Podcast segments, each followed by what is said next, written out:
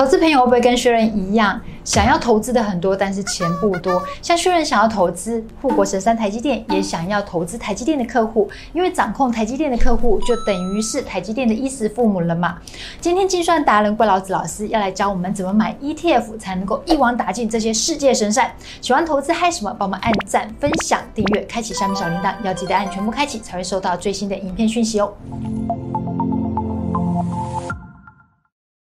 好，我是薛仁，我是怪老子。老师，像我们的生活周边啊，就是不自觉都会被五 G 啦、AI 呀、啊、电动车啊、物联网这些充斥着。像薛仁就很喜欢这些科技股，就觉得说科技就是未来嘛。可是这么多股票，就觉得说投资单一个股公司好像有风险，怎么办？有没有更聪明、更好的选择？当然有选择啦。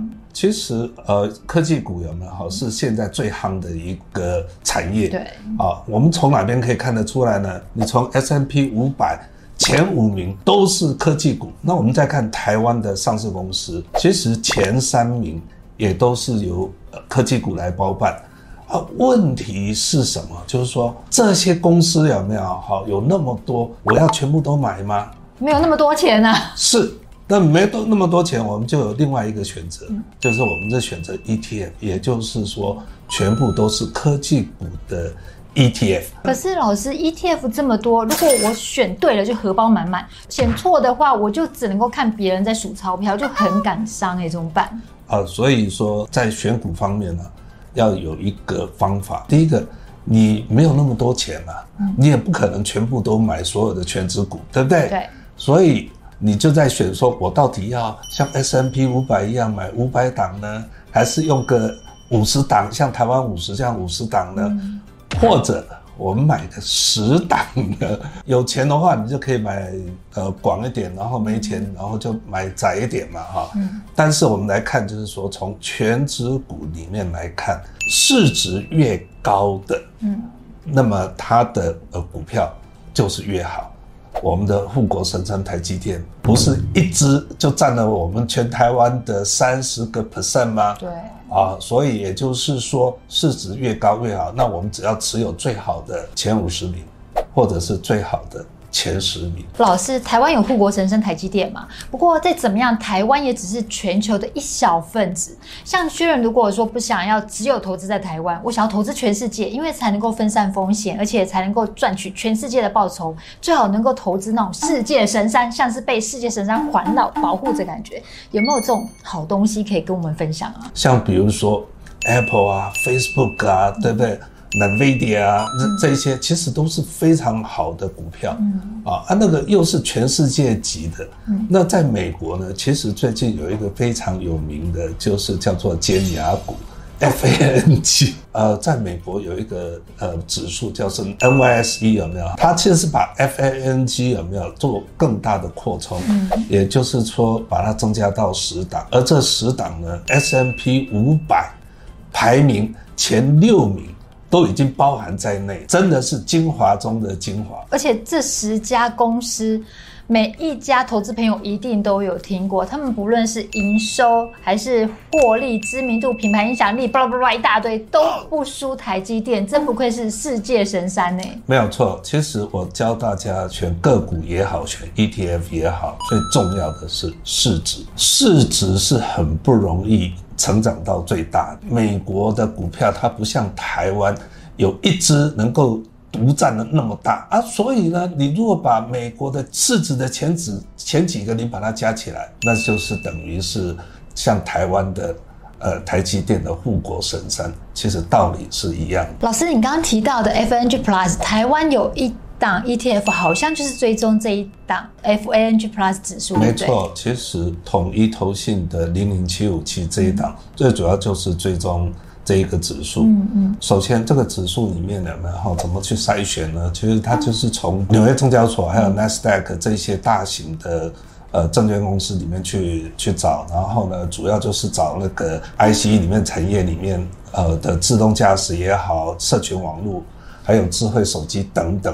还有最主要就是市值一定要五十亿美元以上的市值，我这是非常大的。然后还有就是流动性，每日的平均成交值都要五千万以上。从它开始发行一直到二零二一年的四月二十七日，总共有二点四年的期间，那么它的累计报酬率才两年多，累计报酬率竟然高达一百三十七点五，相当于年化报酬率是四十二点五。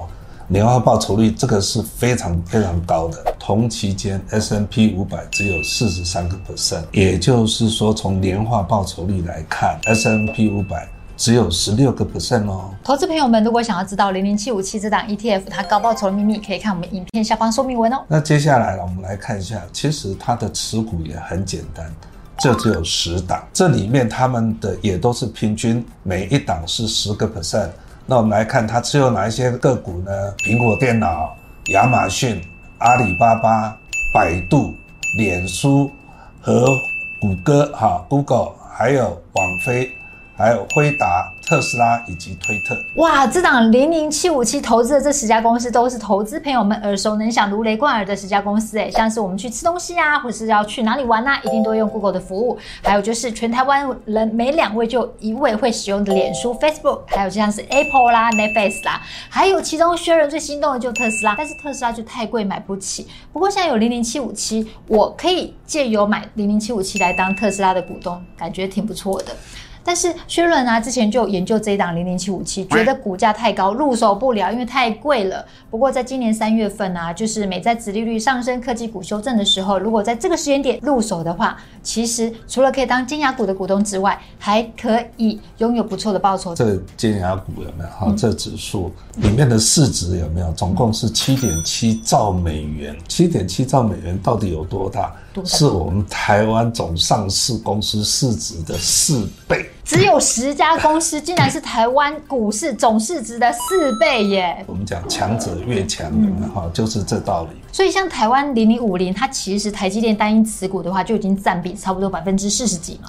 我快五十了，快五十了，难怪老师会一开始就是说，还是我们投资十家公司就好，因为我投资十家公司就几乎等于投资的全球股市可能将近一半以上的市值了。台湾的股票不错，那你应该持有全部呢，还是说我只有持有五十档啊？这五十档就是台湾五十的由来。那另外一个，就我常常在想说。哎，我们可不可以投资台湾十？可以啊，因为光台积电就已经是台湾五十的占比一半了。就是说，好，那我们就投资台湾最前十名的，不是更好吗？所以要就最好的，就选那十档的就好了。其实也不用再花时间再去伤脑筋想说到底要买哪几档，就选精华中的精华就对了。没有错啊，其实就是这概念。老师，不过零零七五七呢，它只有投资十家公司，那会不会投资太集中，反而风险比较高？那如果遇到空头来临的时候，会不会跌幅更惊人呢、啊？我们不能只看风险，必须把风险跟报酬一起搭配着看才有意义。那其实最重要的，我们要的是什么？我每承担一份的风险，我能够获得多少的报酬？所以，我们来看零零七五七这一档的话。它的年化波动率，也就是风险，它是二十六点八个 percent。可是 Nasdaq 呢，也差不多在二十一点六，是比较少一点。问题是 Nasdaq 一百的指数，它的平均报酬只有多少？十九点八。呃，零零七五七的话，它是三十三点四，也就是说，报酬跟风险的比在零零七五七是一点二五，可是 Nasdaq 只有零点九二，那 S&P 五百呢更低。只有零点六一，虽然零零七五七它的那个波动风险是比刚刚这两个指数都还来得高一些，但是呢，在报酬跟风险比的话，是其实是远胜这两个 这两个指数的。老师，这档 ETF 有一个特别的地方，就是在买之前还要签特殊风险预告书。这档 ETF 呢，它在二零一四年到二零二一年之间呢。他们就是也经历过几个黑天鹅事件，比如说像是英国脱欧啦、川普当选啦，还有去年大家比较熟知的就是疫情的影响，是就是跌幅相较来看，其实并没有跟其他指数差太多，但是涨幅却是蛮惊人的。但投资朋友们呢，他们就会想问啦，现在。价格感觉蛮高的，还能够进场吗？那如果已经进场的话，是不是现在是要逢高脱手呢？是不是应该出场了呢？现在股价其实我们看起来都是一个相对高点啊，这一点大家应该是毋庸置疑。现在问题就是说，还可不可以进场去买？其实如果你是空手弱，而且呢，你只要用定期定额的方式。没有什么不能买的，因为很简单啊，就是说，如果你现在买，只有两种结果嘛，不是涨就是跌，对不对？对。啊，如果涨的话，你会怎么想呢？很开心啊。还好，我当时有进场，对不对？啊啊，如果是跌呢？其实如果是我的话，我会更开心。为什么？因为是定期定额嘛。如果越跌越深，我就同样去买同样的金额，那这样的话，买的单位数是不是越多？简单说，就是你的成本就降低了嘛。所以定期定额有没有哈，就就没有问题。